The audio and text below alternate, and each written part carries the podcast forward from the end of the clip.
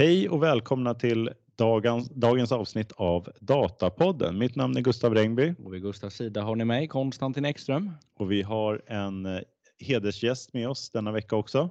Ola. Vill du be Ja, tackar, tackar. berätta vem du är?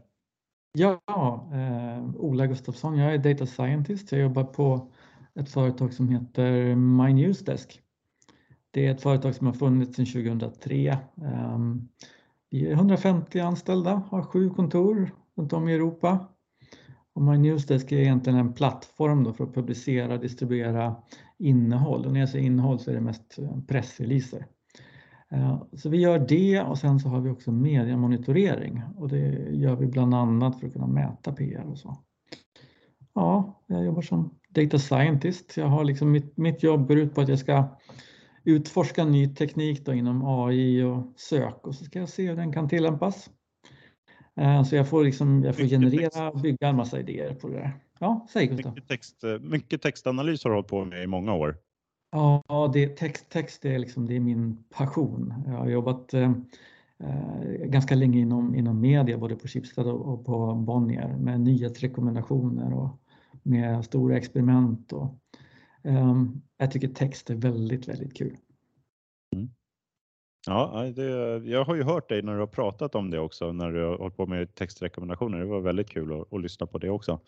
Kanske får komma tillbaka till det eh, vid något annat tillfälle. Men nu är du ju med. Du har ju skrivit en artikel här som vi kommer gå igenom. Eh, Ja, På, du la ut den på My Newsdesk, va? Var det? Ja. Den kommer komma. Det är andra artikeln som vi går igenom idag. Så det ska bli väldigt spännande här.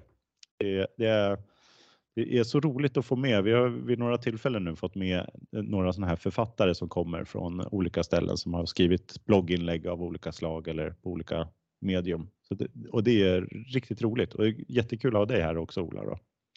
det är kul att få vara med. En, eh, en, kanske en av de största experterna inom textanalys i Sverige. Får man, eh, kan man säga det? Ja, det, får, det får någon vill annan säga det ska inte jag säga. jag tycker väldigt mycket om det i alla fall. Jag har jobbat länge med det. Men eh, vi drar igång med tre stycken eh, artiklar då och eh, jag har fått äran att börja som vi har kommit överens om. Då. Så då har jag en artikel här.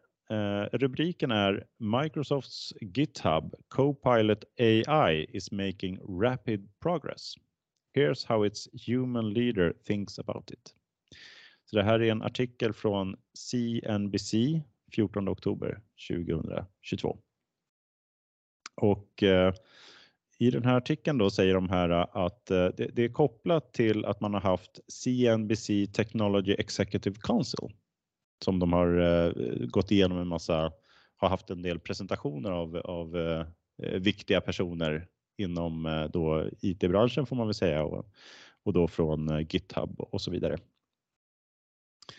Och eh, då nämns det här i artikeln Reid Hoffman som är LinkedIn co-founder founder och, eh, och även en riskkapitalist. Då. Han varnar och samtidigt förvånas över möjligheterna rörande AI. Han säger det att eh, generativ teknologi har tagit stormsteg med AI som vinner bland annat då vinner konstpris idag. Så generativ teknologi, alltså det här med att skapa nytt, eh, nya bilder och så vidare. Vi har pratat lite om det tidigare också. Då. Men eh, AI kommer förvandla alla branscher och inte bara något för data scientists, säger han också. Ett exempel är utvecklingen som sker i tjänsten Copilot. Det här är alltså en automatisk kodskrivartjänst som är en del av då den här eh, open source-lösningen GitHub där man kan eh, liksom, som sköter releasehantering, versionshantering av kod när man ska jobba flera eh, eller ja, med ett stort eh, kodprojekt där man programmerar så vill man ha ett ställe där man kan vara flera inne i samma projekt och, och få en bra eh, dokumentation på vad som händer. Och det är ju GitHub då, ett, ett av de vanliga verktygen då. Och det ägs av Microsoft kan man säga också. Så Hoffman, Reid Hoffman här, han sitter i styrelsen för Microsoft också. Och han säger då att eh, ja, av eh, 100 000 utvecklare som har kört då den här Copilot som är då en, eh, den här extra tjänsten då på GitHub. Så har de, eh, så Copilot ger en massa förslag på hur kod ska eh, skrivas. Så om man skriver en kodrad så ger den förslag som utvecklaren kan välja att rata eller att säga det här var rätt för mig. Och idag så klarar den av då att eh, då, då tar av 100 000 utvecklare ett år här så 35% av koden eh, blir godkänd och liksom, då lägger de till den i kodmassan då som de skriver. Och eh, då säger Reed här att det motsvarar en effektökning med 35 eh, Men han tror också då att det här eh, är någonting man kommer se då. Han kallar det för att eh, det här är den här typen av co-pilot, alltså kallar han för en amplifying tool. Någon typ av förenklings tool eller vad man ska säga. Det, det är ju ganska bra sagt. För det, en del säger istället för artificiell intelligens så borde man säga augmented intelligence. Mm. Det här är ganska bra exempel på just hur, hur, i händerna på någon som är yrkeskunnig, vad händer då? Mm. Um, hur, hur pass mycket produktiv blir man? Ja. Det, är jätte, ja, det är ett bra perspektiv tycker jag. Ja, verkligen. Han säger att det här, äh, det här kommer liksom bli eh, inom sådana här, man kommer ha sådana här verktyg inom alla fält och man kommer uppnå liknande effektökningar inom 3 till 10 år ser han. Så det är, det är en eh, enorm utökning då. Inte bara programmering utan jag, jag, kan väl räkna med att Reid Hoffman, jag misstänker att han pratar om de andra delarna inom Microsoft. Men eh, det kanske finns andra områden också. Då. Eh, och eh, eh, GitHubs CEO här, Thomas Domke, lägger till att de faktiskt har ökat till 40% Så alltså, och då säger han med andra ord av 100 rader kod skriver AI 40 rader av den koden. Mm. Eh, och Copilot eh, beskrivs också lite då. Det fungerar som så att den har läst in en massiv mängd open source-kod. Den eh, arbetar utifrån det här då sen för att ge rekommendationer till varje specifik utvecklare på nästföljande rad eller flera rader som sen kan då ratas eller godtas av utvecklaren. Och, men den använder också den här informationen till att bli bättre. Så när den har gett ett förslag så tar den och utnyttjar den informationen om den blir godtagen eller inte till att bli ännu bättre, vilket betyder att den blir bättre i, liksom, i förhållande till den utvecklare som den hjälper. Mycket av det den tillverkar, säger han, är boilerplate-kod. Ja, herregud. Bo boilerplate-kod är alltså eh, det är den här koden man måste, om man ska göra någon typ av funktion så har man alltid liksom ett antal rader kod som beskriver eh, liksom, för att det ska bli rätt enligt liksom programmeringsspråket eh, och så vidare eh, för att det ska bli helt rätt och man ska ha med kanske sån här eh, felhantering och allt sånt här som man gör repetitivt i, i eh, liksom sin kod. Då. Men den hjälper till mycket till att tillverka den boilerplate-koden då, som man kallar det. Eh, en av nyttorna med att få denna kodrekommendation är att man kan hålla sig i flowet utan att man liksom behöver göra copy-paste manövrar och så vidare, säger då eh, eh, Thomas här. Det är en ganska kul perspektiv. Det, jag, som, jag ser inte mig själv som någon speciellt duktig programmerare utan jag är en sån jag söker ofta inspiration på, på GitHub eller på Stack Overflow och, eller på, på, andra som har skrivit och löst liknande problem. Det, det här är ju det är ett arbetssätt helt enkelt att, att hitta och leta upp de här kodsnuttarna som kommer att fungera för, för mig. Och det här, jag tycker det låter toppen. Ja. Domke menar att vi ser att denna typ av rekommendation är något vi kan komma se i våra mailklienter nu också. Outlook och Gmail har den här typen av tjänster. Som, eh, ja, men tillägger då också att den kan inte tänka nytt då, utan den tar ju bara och, och ger liksom ungefärliga svar då, enklare svar. Eh, men eh, lyfter väl det här vad, vad, vad det här är bra för då. Då menar han att eh, vare sig ett företag bedriver en butiksverksamhet eller en bank eller vad det nu kan vara så är varje företag idag en, ett mjukvarubolag. Och att få den här då effektökningen Eh, på mjukvaruutvecklingen blir ju viktig för alla i stort sett. Då. Men Tom Domke ser ju också här att på fem års sikt så tror han att det inte rör sig om 40% utan han tror på fem års sikt så ska det vara 80% som eh, kan tillverkas eh, med AI-hjälp. Då. Och den här Copilot är fortfarande, den har varit en betaversion som har testats då senaste året, men nu ska den då bli en någon typ av tjänst som blir mer produktifierad. Eh, och Domke beskriver också här hur, hur, hur, han sätter in det här i, i, en, i en lite mer långsiktig eh, eh liksom trend. Han menar att när han började programmera, då var det eh, att han, man programmerade för hand och man hade böcker och tidningar till hjälp för att eh, förstå hur man skulle göra. Sen kom internet som en första då, liksom, ny fas där man fick en helt annan kunskapsdelning. Och sen så beskriver han att nästa fas var när open source kom. Och tar som exempel att en normal telefonapp består av 90% open source. Mm. Och nu då kommer AI som liksom den, den fjärde steget här, eller visst blir det så? Det blir fjärde steget, ja. Med en ytterligare då effektökning. Det var egentligen det som den här äh, artikeln tog upp då. Har ni några ja. kommentarer här på? Alltså jag undrar lite grann så här om, om hur, hur um, kommer det här att mottas som ett, ett, hot eller som en välsignelse för yrkesrollen programmerare? Det är, alltså det, alla har ju en yrkesheder. Det är sånt där man tänker på. Ja, precis. Jag skulle uppleva att det var väldigt hjälpsamt i alla fall. Det är ju, ja. Mm. Man vill inget hellre än att bli produktiv när man Nej. jobbar med programmering tar ju upp i artikeln där och just de lyfter det flera gånger att ja, men den är inte innovativ. Den tänker inte nytt utan det, du måste ju börja skriva grejer först och sen så får du de här rekommendationerna då. Mm. Men 40 men det, ökning på allt med AI, låter det troligt? Tror, tror ni på det? Ja, jag tror det. Ja, säkert. Det låter väldigt tillhöftad siffra liksom. Ja. Vi, vi tar någonting.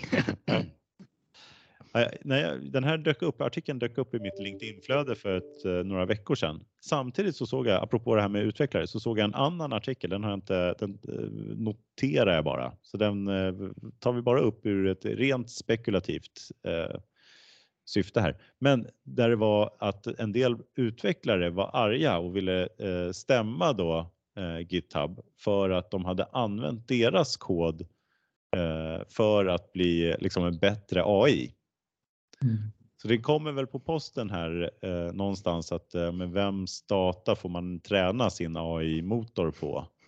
Eh, och, Men på lite samma tema så faktiskt ett Twitterinlägg från Elon Musk apropå den här OpenAI chatt eh, som kom ut här. Mm. Alltså jag vet inte om han var ironisk eller faktiskt var så, men han skrev att ehm, den hade använts för att trä, alltså Twitterdata för att träna. Mm. Ehm, och det skulle de inte få göra längre. Okej, okay, han ville. Han var arg över det. Alltså. Ja, men han avslutade med att säga det här var liksom. Det var gratis, det var open source. Så är det inte längre. Nu är det slut på det här. Det är väl lite samma sak egentligen när de här söktjänsterna kom var det ju också så där att en del, det kanske du har koll på Ola, visst är det så att en del tidningar ville liksom inte att man skulle ta för mycket av informationen från artiklar eller i alla fall att du inte får liksom dra ut allting från och lägga i Google istället och, och så vidare antar jag. Det, det, det, är ju verkligen en, en, en fråga om, om upphovsrätt. Liksom. Vem, vem, har rätt till innehållet och vem har rätt att tjäna pengar på det och så. Det, man kan verkligen förstå de bryderierna, det absolut. Det, jag hörde att, att Stack Overflow hade förbjudit folk att posta lösningar från ChatGPT eller GPT chat. Um, och det är också lite grann sådär att um, man bannlyser då lösningar som ska ha kommit ur en AI, som svar ur en AI då, eh, från att bli postade på, på det forumet. Det här är svårt att hantera. Ja.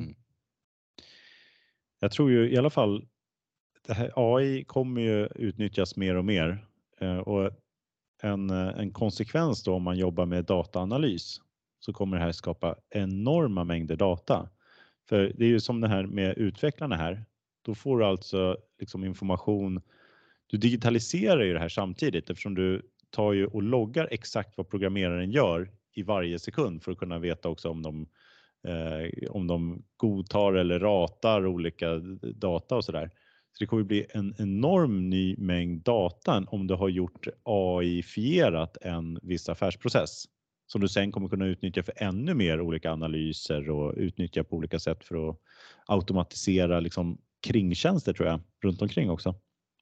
Så det är ju intressant ur, ur oss som jobbar just med dataanalys. Där, där hamnar man ju ofta att man samlar data av lite mer perifera skäl. Jag tror att många av de här AI-tjänsterna kommer ju bli att de hamnar i, i den operativa systemen. Mm.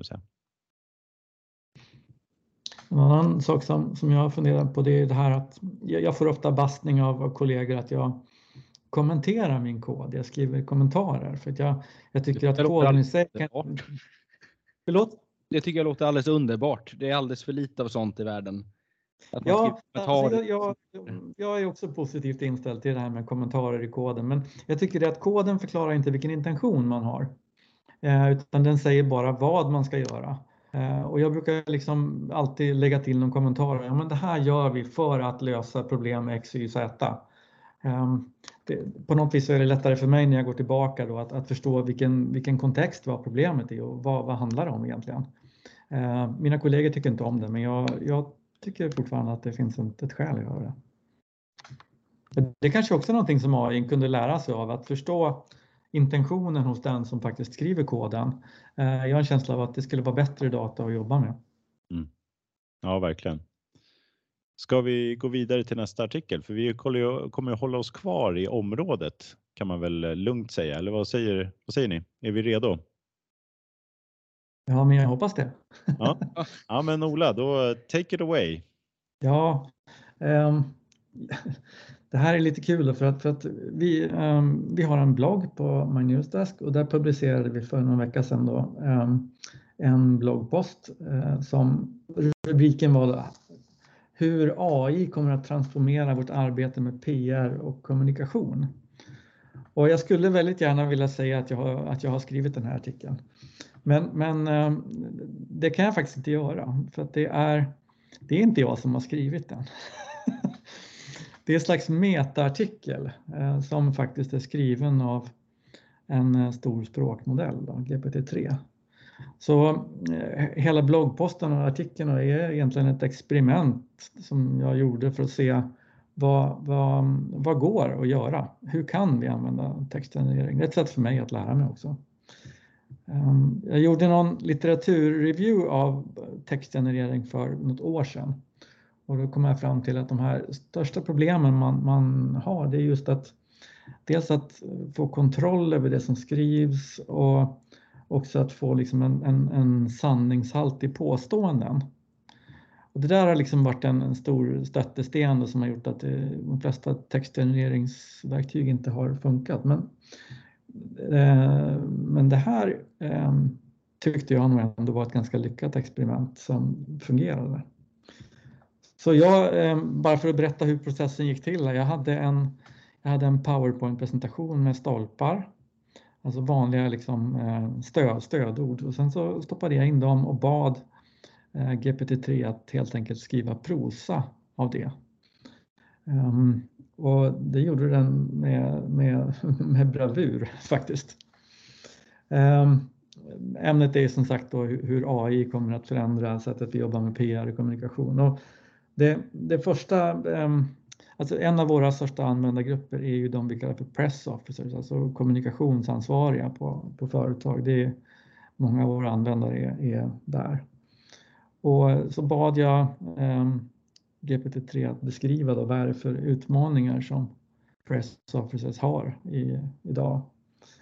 Och ehm, det, det är faktiskt, de har, de har en ganska stor press på sig. De är tvungna att skriva, om de får ett budskap som de ska eh, gå ut med så behöver de täcka flera plattformar. De behöver täcka eh, flera olika format, kanske till och med flera olika språk och till och med olika modaliteter. Det är ju ofta så att det är inte bara text som räcker utan ibland ska det vara video och det ska vara ljud också. Eh, så ehm, press officers då, de har ju ett krav på sig att helt enkelt öka sin produktivitet exponentiellt. Um, och här, um, här har jag då bett GPT-3 förklara hur, hur, kan, hur kan AI hjälpa till med de här problemen? Och det är ju som eh, vi som jobbar med textanalys eh, och textmodeller vet ju att eh, sammanfattning till exempel det är ett sånt där klassiskt grepp som, som man har jobbat, ett problem som man har jobbat jättelänge med inom eh, textanalysen och GPT-3 gör lysande sammanfattningar får man ändå säga. Eh, och när du ska ta ett budskap ifrån en kanal till nästa så är ju just eh, sammanfattning i princip det man gör. Säg att du tar någonting från en artikelform till LinkedIn. Du har mycket mindre utrymme att uttrycka det på. Sammanfattning är precis det du behöver då. Ehm, alltså nya format, nya översättningar. Ehm, jag har jobbat med GPT-3 nu ett tag och den klarar sig ganska bra på svenska. Vilket är eh, både häpnadsväckande och givetvis väldigt kul för oss som jobbar i de här språkområdena. Ehm, ja, så att, eh, om vi går tillbaka till artikeln, då, den, den, eh, den diskuterar problemen då för press officers och deras perspektiv. Ett annat område som de eh, har eh, och jobbar mycket med, som står om i artikeln, är ju att, att eh, de, eh, de bygger relationer egentligen. Det är deras jobb. De bygger relationer till olika typer av media, olika typer av journalister och influencers. Och de gör ju det i ett medialandskap som inte ser ut som det gjorde när jag växte upp. Ehm, de flesta av oss kan säkert räkna upp sju dagstidningar. Men eh, när vi mediamonitorerar svensk text idag, då är det, jag tror att vi har upp till 20 000 olika källor på en månad. Så själva uppgiften att, att, att, att förstå var skrivs det om mina saker och vem skriver om dem och hur når jag ut och vem ska jag prata med för att min kommunikation ska nå ut. Den uppgiften är mycket svårare i dagens medielandskap än vad den var för ja, när, vi var, när vi var små helt enkelt. Så det handlar artikeln om ur, ur um, kommunikationsansvarigas perspektiv. Då. Sen tar den också upp um, journalisternas perspektiv. Och där, de har ju också press på sig att göra mera, uh, mer content, mer innehåll. Alltså produktivitet, det, det, content kostar ju. Det här är ju um, Eh, det, även jag föredrar ju såklart, om, om, om jag får välja helt fritt och har obegränsat med resurser så föredrar jag ju självklart en text som är skriven av en människa med en tydlig intention. Det är ju, det är kommunikation ingen vill åt. Men, men eh, det finns ju en kostnadsaspekt också. Om, eh, om man kan producera text mycket snabbare och, och smidigare ehm, kan, man ju, då kan man ju hålla sitt nyhetsflöde aktuellt och levande. Så en, en närvaro på webben kräver ju mycket innehåll. Den, den sväljer ju allt du stoppar in och mer därtill. Ehm, så ja, ehm, produktiviteten är ju viktig för journalister på samma sätt som den är för kommunikatörer.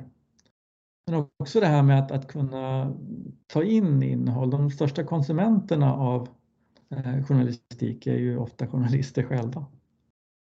Mm. Eh, så att, att, att kunna ta in flera texter, sammanfatta, dra ut det som är viktigt och allt det där är ju också saker som, som AI kan hjälpa till med.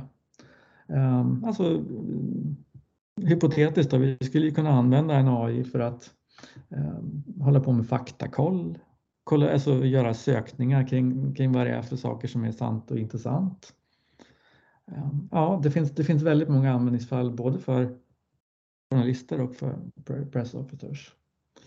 Um, så ja, det, jag, innan jag publicerade den här och skickade den till mina kollegor så gav jag den till en, en kompis, den här artikeln. Artikeln är inte så lång, den kanske är ett A4 lång. Um, men så frågade jag min kompis då, som är kommunikationsansvarig, hur lång tid skulle det ta då att, för dig att göra en sån här artikel? Um, och då estimatet jag fick tillbaka då, ja men kanske 4-5 timmar med lite faktakoll och sen så kolla citaten och sådär. Och då, jag skrev det här på en timme. Mm. Och jag är inte, eh, jag tycker väldigt mycket om språk men jag är inte skribent. Så den proportionen där är ju som om, om um, om jag kan multiplicera min produktivitet så mycket, alltså upp till fyra gånger här då, så är ju det eh, ganska fantastiskt. Mm. Så, så eh, ja, det är väl det den här bloggartikeln egentligen säger att eh, vi kommer, att, vi kommer förmodligen att, att få verktyg i händerna på som, som, som gör att vi blir mer produktiva och, och jag tror att potentialen kanske, ja om man får spekulera då så är den kanske ännu större för, för de som skriver prosa um, eller nyhetstext. Då. Ja, det, precis. Där, där hade vi ju förra artikeln här, då var det för utvecklare var det 40 procent. Här pratar vi 400 procent.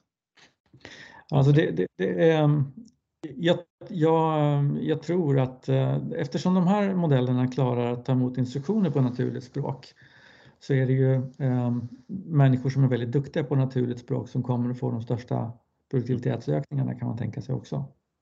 Ja, eller om man ska jämföra på liknande sätt så blir det väl 75 procent då, antar jag. Man kan inte byta sätt att titta på saken. Men, eh, men ändå väldigt mycket. Det är ju enormt bra. Ja, ja det, det, det är fascinerande. Så att jag, jag när, när jag delade den här artikeln på LinkedIn så, så skrev jag att jag häpnar över vad som är möjligt. Och då, eh, nu ska vi veta att det har hänt, när jag skrev artikeln, då eh, skrev jag den med hjälp av en version av GPT-3 som heter DaVinci 2. Eh, och bara en vecka senare, alltså förra veckan, så kom DaVinci 3 som är då långt mycket bättre på att följa instruktioner. Um, så den är, den är alltså det kritiska här är att kunna kontrollera den text man genererar eh, och hålla sanningshalten hög och den är, den är flera gånger bättre på just exakt de sakerna. Så skulle jag skriva artikeln idag så skulle den bli mycket bättre. ja, det här är ju, det är ju roligt. Du, du var ju riktigt trendsättare här för att du skrev det här, eh, var det, är det en, två veckor sedan eller när, när kom den ut, din artikel? Ja, Ja, det stämmer nog. Och så här nu sista dagarna så har det ju exploderat att alla testar den här GPT-chatt på OpenAI, ja. eh, deras hemsida. Mm. Eh, och, liksom, och får liknande resultat som du eh, fick då. Men du var lite före får man väl säga. Det, det, det, det, är många som har skrivit längre texter. Det finns en jätte, det här, för de som är intresserade här så finns det en, en ganska bra Youtube-kanal som drivs av David Shapiro. På, ja. och, och han, han har ju väldigt många roliga exempel där han programmerar live eh, och försöker få den här prompten att skriva långa historier, försöker göra, få den att skriva sammanfattningar. Han, han illustrerar också väldigt bra att språkmodellerna eh, är duktiga på att brainstorma. Ehm, och det, det, här tycker jag är kul för att, för att, att skriva någonting ses ju som ett kreativt, eh, alltså det är ju en, en kreativ process. Och mycket av de saker vi har sett sista veckorna här är ju en, en, explosion i kreativitet, både när det gäller att generera text men också att generera bilder.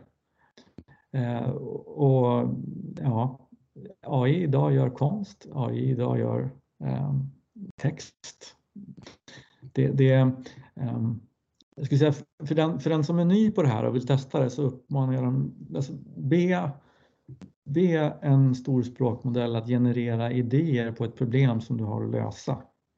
Eh, ge mig 20 sätt att vinkla den här historien på. Ge mig 20 sätt att lösa det här problemet. Och så trycker man på knappen och det tar några sekunder. Eh, alla är inte bra, men, men om två är bra så är det Toppen. Men om du, eh, förlåt. Ja, jag är lite nyfiken här på språkstilar. Är det liksom, mm. skriver den på ett och samma sätt eller kan man på något sätt vinkla det så att man eh, liksom använder vissa ord? För jag tänker om det är, om det är en prosa för eh, en kvällstidning så är det ett visst typ av språk, men annars så är det skriver man en, mm. roman eller novell, men då brukar man ha ett annat typ av språkbruk. Ja, eh, det där är den, den är uppenbarligen väldigt duktig på just det. Mm. Ehm, så, eh, bara senast i morse så såg jag ett exempel på någon som hade beskrivit hur man skördar pumpor eller liknande. Det var ett så här konstigt ämne.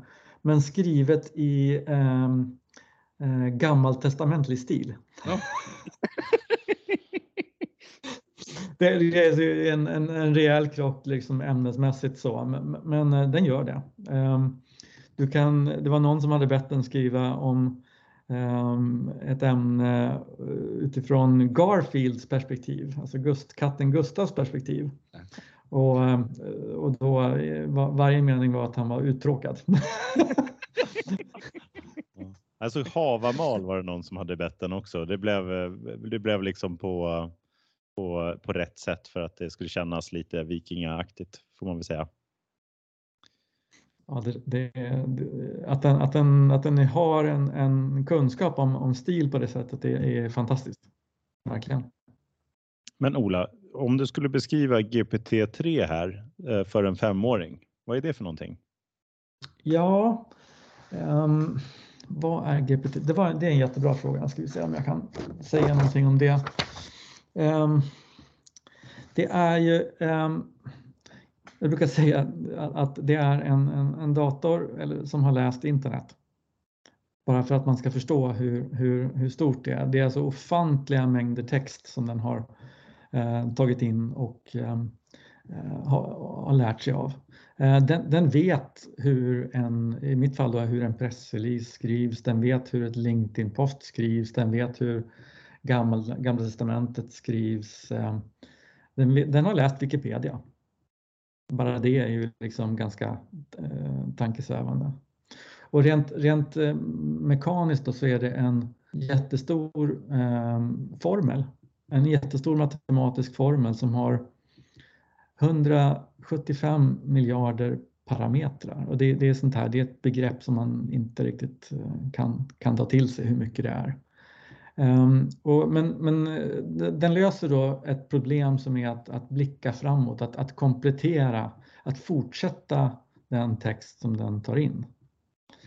Uh, och så, alltså completion helt enkelt. Så vad är det mest sannolika som följer efter det jag har skrivit in? Um, och, och um, ja, um, ja, nej, men det, det, den, den, gör det helt fantastiskt, eh, fantastiskt bra. Så, så Generative Pre-trained Transformer 3. Och den, den det, det, vi upplever nu, eller det vi upplevde förra veckan här med eh, GPT Chat är ju eh, ett, ett, ett historiskt tillfälle för det är ju helt enkelt, nu, nu kan vi föra en konversation med en dator. Eh, och, och om, om, man blickar tillbaka, så det här är liksom en milstolpe i historien egentligen. Eh, det finns folk som har jobbat med chattbottar i, i 10, 15, 20 år som är helt, de bara lägger ner liksom och säger att det här är så fantastiskt. Eh, och, och eh, så en annan milstolpe som, som hände, jag tror att det var, nu kanske jag hittar på här, någon får gärna rätta mig, men 2016, det var en sån, ett sånt år som då datorer blev bättre än människor på att känna igen objekt i bilder. Och det, det, är liksom, det var liksom en milstolpe på där, när den datorns kapacitet, AIns kapacitet blev, blev eh, bättre eh, rent precisionsmässigt än, än, än vad vi människor presterar. Och att prata med den här ChatGPT, det är som att prata med en person Alltså jag vet inte hur sant det här är, men någon sa att den har en IQ-kvot på 83, men den har obegränsat med kunskap. Ehm, som Turingtestet eh, kan slänga sig i väggen. Det är, ja, det, det är ja. väl det är sånt här man vill komma åt då med, med Turingtestet. Den, den, ja. Men samtidigt ger det hopp för oss andra att visdom trumfar IQ. Ja, ja precis. Ja, för du, du, eh, tog de här eh, liksom, eh, meningarna och så bad du den att skriva en artikel. Sen så i slutet av artikeln sa du, ah, jag har inte skrivit det här själv utan jag gav den bara de här uh, punkterna och så skrev ja. GPT-3 på OpenAI. Ja. Vad, vad är OpenAI? Ja, OpenAI det är ett forskningslabb i Kalifornien som finansieras till stor del av, av Microsoft.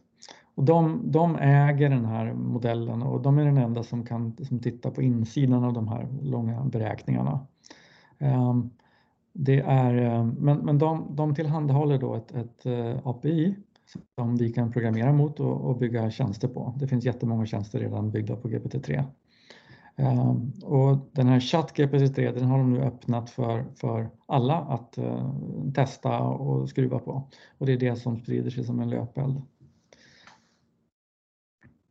Så det är ett forskningslabb som har en kommersiell del helt enkelt. Ja.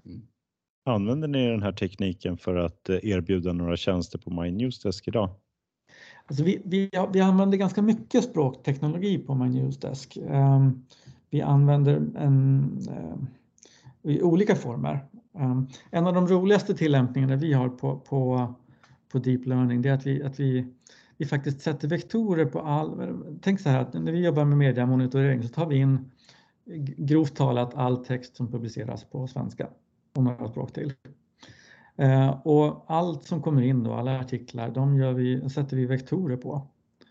Eh, deep learning, alltså flerspråkiga vektorer. Så vi gör eh, när vi söker efter texter, när vi bygger sökprodukter, då, kan vi, då gör vi det med semantik istället för med, eller vi kan göra det med semantik istället för med, med strängar. Vektorsök säger man ibland också. Det här betyder att jag kan, jag kan skriva in att jag söker efter eh, energibesparingar på svenska och så kan jag få svar på tyska artiklar. Det är, det är ganska svindlande. Eh, eh, ja, och vi använder det här då för att matcha de stories som, som kommunikationsansvariga publicerar med rätt eh, mottagare, rätt journalister och rätt medier. Och vi kallar det för audience targeting. Då. Ja. Eh, och i, en, I en medievärld som förändras varje dag och jättesnabbt, det tillkommer nya skribenter, nya artiklar, nya medier, så, så, så är det omöjligt att överblicka och det är svårt att veta vem ska satsa tid och kraft på att bygga relation med. Vem, vem kan återge, vem är relevant för mina budskap? Ehm, och där kommer det här in då med, med sök och vektorsök. Vi har andra saker också. Vi, vi jobbar jättemycket med eh, entitetsigenkänning och eh, entity linking. Eh, det är, I princip så kan man säga att vi sätter wikidata IDn, alltså Wikipedia har en, en, en databas bakom med idén. Så vi sätter Wikidata i den på alla entiteter och även på ämnen. Och det här gör att vi till exempel kan kurera ett nyhetsflöde med hjälp av en extern databas. Så för ett par, eh, par månader sedan så gjorde vi en analys av eh, artiklar om svensk politik eh, inför valet och gjorde sentimentanalys på det. Och det, det, det märkvärdiga med den var egentligen inte sentimentanalysen utan det var urvalet. Vi kunde då ta en extern databas som var riksdagsdata och så låter vi den säga att ja, men ge mig alla artiklar om eh, svenska partier, partiledare och partimedlemmar i riksdagen eller riksdagsledamöter. Mm. Um, man kan tänka sig att man skulle göra samma sak med, med eh, Eh, ge mig alla lag och spelare i, i Bundesliga och gör, samla det som en kurerat nyhetsflöde. Det skulle funka utmärkt. Ja. Eh, det är ganska coola tekniker. Vi, vi, har en del annat också. Vi jobbar med att mäta PR. Eh, så att när någon publicerar en pressrelease hos oss så vill vi se var den publiceras. Eh, så eftersom vi täcker då hela medieflödet så, så lyckas vi fånga då de publiceringar som sker och så kan vi mäta hur, hur effektiv PR är. Och då använder vi eh, tekniker som eh, locality sensitive hashing, eh, min hashing. Det är sånt där som man använder för att upptäcka plagiat. Men det kan man också hitta citat då från, från texter. Så det, det, vi, vi, använder ehm, väldigt mycket språkteknik i, på MyNewsDesk. Och vi, vi tittar ju nu på att se ja, men kan man hjälpa eh, pressofficers att, att skapa bra PR med hjälp av det här. Um, så vi, vi visade på, vi hade en, en, en, en event här som heter My News Day som kommer varje år.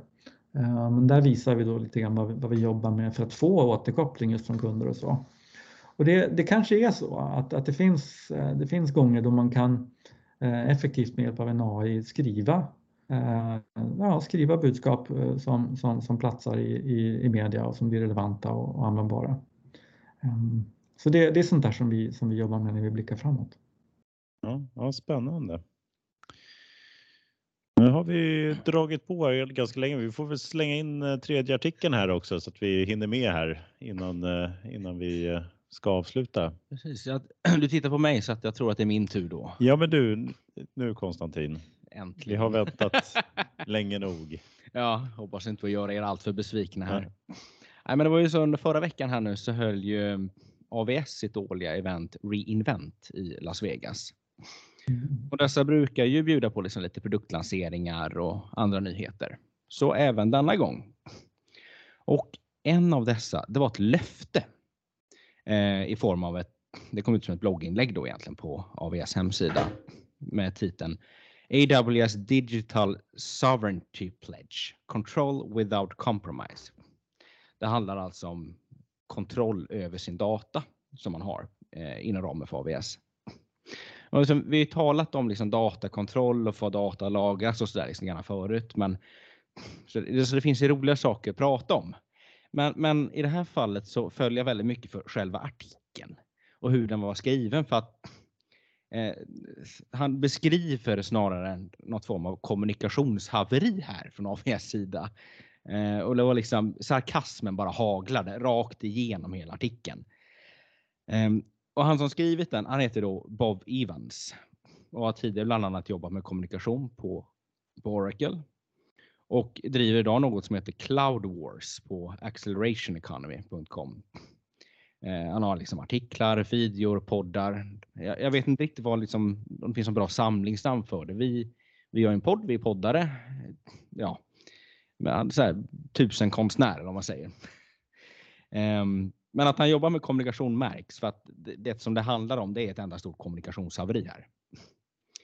Så att i det här publicerade löftet då från AVS ehm, så, så till början med citera en, precis, en, en, del som står precis i början av det här eh, inlägget som lyder så här. Customers are facing an incredible amount of complexity. Ja, det är inget nytt riktigt. And over the 18, last 18 months, many have told us that they are concerned that they will have to choose between the full power of AWS and feature limited sovereign cloud solution that could hamper their ability to innovate, transform, and grow. We firmly believe that customers shouldn't have to make this choice. Och för att sammanfatta Bobs analyser hela, så för det första så erkänner AVS att de inte är lika välutvecklade inom datakontroll som exempelvis Microsoft och Google. Eh, jag säger så här, inget fel att erkänna att man ligger efter. Men, men vad gör de då? Ja, de påstår att att alla andra leverantörer är sämre på allt annat eh, som kallas feature limited. Så det är nästan så här liksom som trots åldervarning. Ja, men vi, vi är dåliga på det där, men de är minsann så mycket sämre på allt annat. Eh, och, och um, sen verkar utgångspunkten att AVS är liksom det egentliga förstahandsvalet som alla vill ha. Ehm, men att kunderna liksom måste välja en annan leverantör. Alltså det, det, är ju långt från alla som har sådana rigida regelkrav så att de måste ha den här eh, sån datakontroll som, som, eh, som då saknas här. Men om det måste så då blir det inget val. För de här lösningarna måste vara på plats och de finns hos andra leverantörer. Ehm, men, men, det blir nämligen bara värre. För man kan ju tänka sig, tyckte han då, att man hade presenterat en roadmap. De här featurena arbetar vi på eller att de är på väg in. Men vad de presenterar är en, någon form av löfte att vi kommer att börja bygga på det här någon gång. Väldigt oklart när. Har de satt igång ens? Det är bara liksom, okej, okay, vi, vi är dåliga. Vi, vi gör någonting. Um, så, så, han avslutar här med, att ett litet kul citat. Whoever dreamed up this pledge scam should be given the chance to pursue new career opportunities. And any executive who approved the plan should be afforded the same chance. Så att, ja, jag tyckte det var en himla rolig läsning. Liksom. Ja, det är svagt med liksom en eh, pledge bara som man släpper på sin stora konferens. Ja. ja jag kan tänka mig att i och med att de, alltså hade det varit högre prioritet på riktigt så kanske de hade gjort någonting tidigare eller varit liksom mm. mer aggressiva. Så att Ehm, jag är liksom ingen, ingen expert inom det här området riktigt, men, men lite kul blir det ändå. Mm. Ja, för mig var det ett nytt Cloud Sovereignty. Förlåt Gustav, kom igen. Vad säger du? Ja, det var ett nytt ord för mig. Jag hade inte koll på Cloud Sovereignty som de pratar om här i artikeln. Så nu har jag lärt mig ett nytt ord i alla fall. Mm. Det var samma här för mig. Ehm, det var ett nytt begrepp, men, men jag, kan, jag kan minnas att, att eh, när, när, ehm, när det var en stor fråga huruvida man skulle välja molnet eller inte så var det just kontrollen över datan som var den stora, den stora juridiska stöttestenen. Det, det, det var många som funderade på det. Mm. Ger han något exempel i artikeln på var den här data sovereignty inte, där man inte möter kraven på den eller eh, är han generell så? så Nej, alltså han, han angriper ju mer själva liksom, kommunikationen. Eh, men det står lite grann liksom i inlägget så tar de upp några olika områden. Så är det control over location of your data. Mm. Um, verifiable control over data access. The ability to encrypt everything everywhere. Och resilience of the cloud. Så att, men det är fortfarande saker som finns, men inom dessa områden så finns det säkert eh, företag som har alltså, kanske lagstadgade krav eller något sånt här, väldigt specifika saker som behöver vara på plats. Eh.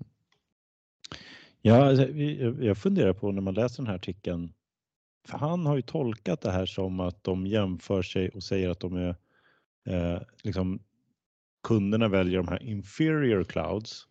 Men han har tolkat det till att det är Microsoft och eh, Google. Mm. Jag är inte helt säker på, skulle det inte kunna vara att han egentligen menar att man väljer lokala datacenterlösningar det skulle eh, som är inferior vara. då? Eh, mm. Det, för det är, en, det är en tolkning hos honom. Han frågar ju också i artikeln sådär, är det de här sådär, som mm. ni menar? Man vet inte riktigt. Nej. Men det låter ju inget bra när, man, när det är, är otydligt på det här sättet. Om man säger, från AWS sida. Nej, men någonstans tänker jag att han måste fått uppfattningen av att eh, Microsoft och Google, de har det här. Ja. Eh, men någonting måste han basera det på. Om man inte bara gjort ett antagande då att men, är ja, det inte det. den ena stora så är det de andra. Mm. Ja, rent geografiskt finns de AVS i alla fall i Sverige får man säga. Där är det ju, där får vi checka av. Men det gör ju Microsoft och Google också va? Jag vet inte om Google har, Google har de har GCP inget, men, har inte. Men eh, Microsoft finns ju i Gävle. Mm. Det är där de har. Så att där är de i alla fall, där kan vi checka av lika. Men det är väl kanske en fråga här om man ska in och titta på de encryption funktionaliteten då och den typen av frågor. Precis. Om, om de ligger efter där då. Mm. Eh, mot, eh, mot Microsoft och Google då. Mm. Men det blir spännande att följa om det blir någon uppföljning på det här sen då. Ja. Men Cloud Sovereignty, det är alltså förmågan att för, kunna liksom eh, förse, förse sina kunder med behovet av liksom att följa regleringar inom ett visst land. Då. Ja, eller liksom total data, alltså sovereignty, översatt svenska är väl liksom självständighet. Mm. Att du liksom har full kontroll över datat. Eh, vad det nu innebär, att du vet exakt vad det är och det lämnar inte heller där du har sagt att det ska vara så att mm. det, det synkas med någon annanstans även om du liksom lagrar på ett ställe att det liksom inte synkas eller um, är det här egentligen bara en omskrivning av GDPR egentligen? Att det är en GDPR-fråga här eller? Det låter väl inte helt orimligt att det är en sån punkt. Ja. Eller har de andra problem på andra ställen? Är det Europamarknaden som man är eh, egentligen försöker kommunicera kring? Ja, det står inte riktigt vilka kunder det är för som har hört av sig till AVS. För de, det är ju ändå sprunget över att, att det har inkommit ett behov till AVS mm. om de här funktionerna. Ja, det, det, enda vi kan vara säkra på är det egentligen, att det finns kunder hos AVS som är eh, eh, sådär lite osäkra. Mm. Så pass osäkra så att AVS blir tvungna att lova någonting för framtiden. Mm. Men ja, det var en rolig artikel. och, han, där, om det var GPT där, då måste de ha satt den till skriv lite i affekt och lite sarkasm. eller? kan man dra som slutsats. Det kanske vore kul nästa inlägg att skriva en satir med, med AI. Ja. Det är kul att se hur mycket humor den har. Om den är liksom är, vilken, vilken typ av humor har den? Ja, precis. Det är rätt kul att se.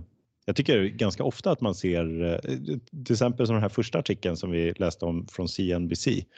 Den är lite rörig. Man undrar om det inte är liksom maskinframtagen artikel faktiskt som de bara eh, pressar ut. Mm. För allt, och det, det dyker upp lite överallt, speciellt på de här stora eh, globala, att det, att det ligger en del sådana artiklar som känns lite så här. Är det verkligen en riktig skribent som har skrivit det här? Mm. För att det blir lite så här. Den ser lite ändå. Den kanske inte har infört den här nya då versionen av GPT. Så kan det säkert vara. Lösa sig kanske så man inte känner igen att det är en maskinskriven. Mm. Men jag tänker egentligen konceptet liksom att, att förgenerera någonting. Det är väl egentligen liksom inte nytt heller. Jag tänker liksom alla Metro, Metro-tidningen när den fanns. Då var det ju bara liksom copy-paste och så stod det TT längst ner ungefär. Mm. Mm. Ja, nej, men det, visst är det så. Och, och um, det, alltså väldigt mycket text följer ju form också. Alltså en, en nyhetsartikel är skriven på ett visst sätt. Det viktigaste kommer först och man har alltid en, en rubrik och en, en, en, ingress som är en sammanfattning. Och det, det, det är um, jag, jag, tror att vi, vi, vi, vill nog gärna se att det vi skriver är mer originellt än vad det faktiskt är. Och, ja, det kanske inte är så. Jag kanske inte är så originell som jag trodde i alla fall. Nej, det är inte så. Men, eh, det är alltid någon annan som har tänkt det tidigare. Det är bara att gå tillbaka till de gamla grekiska filosoferna som har svarat på allt ändå. Det är ingen idé. Ja, det är sorgligt att säga det, men det kanske får avsluta idag. Det är ingen idé att vi pratar mer för att det kommer inga nya tankar här. Eller vad säger ni? Jag låter en AI producera podden också. Ja, vi får nog göra kan det. vi gå och dricka kaffe istället. Ja. Tack så jättemycket Ola för att du var med och svarade på de här äh, frågorna kring äh, textanalys också. Det var väldigt äh, bra. Kul att höra vad ni gör på My, My Newsdesk också.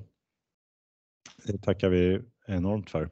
Och du kanske när, när din dator har skrivit en ny artikel kanske du vill komma tillbaka och, och göra ett nytt besök. Ja, men självklart. I, I pipen så ligger det att skriva många fler sådana här inlägg. Kanske måste också vara produktiv. Något sånt där. det gör jag gärna. Ja. Tack så jättemycket och tack för att ni har lyssnat idag. Tack så mycket. Hej då. Hej då. Hej då. Vakna klockan fem, det är mörkt nu igen som om idag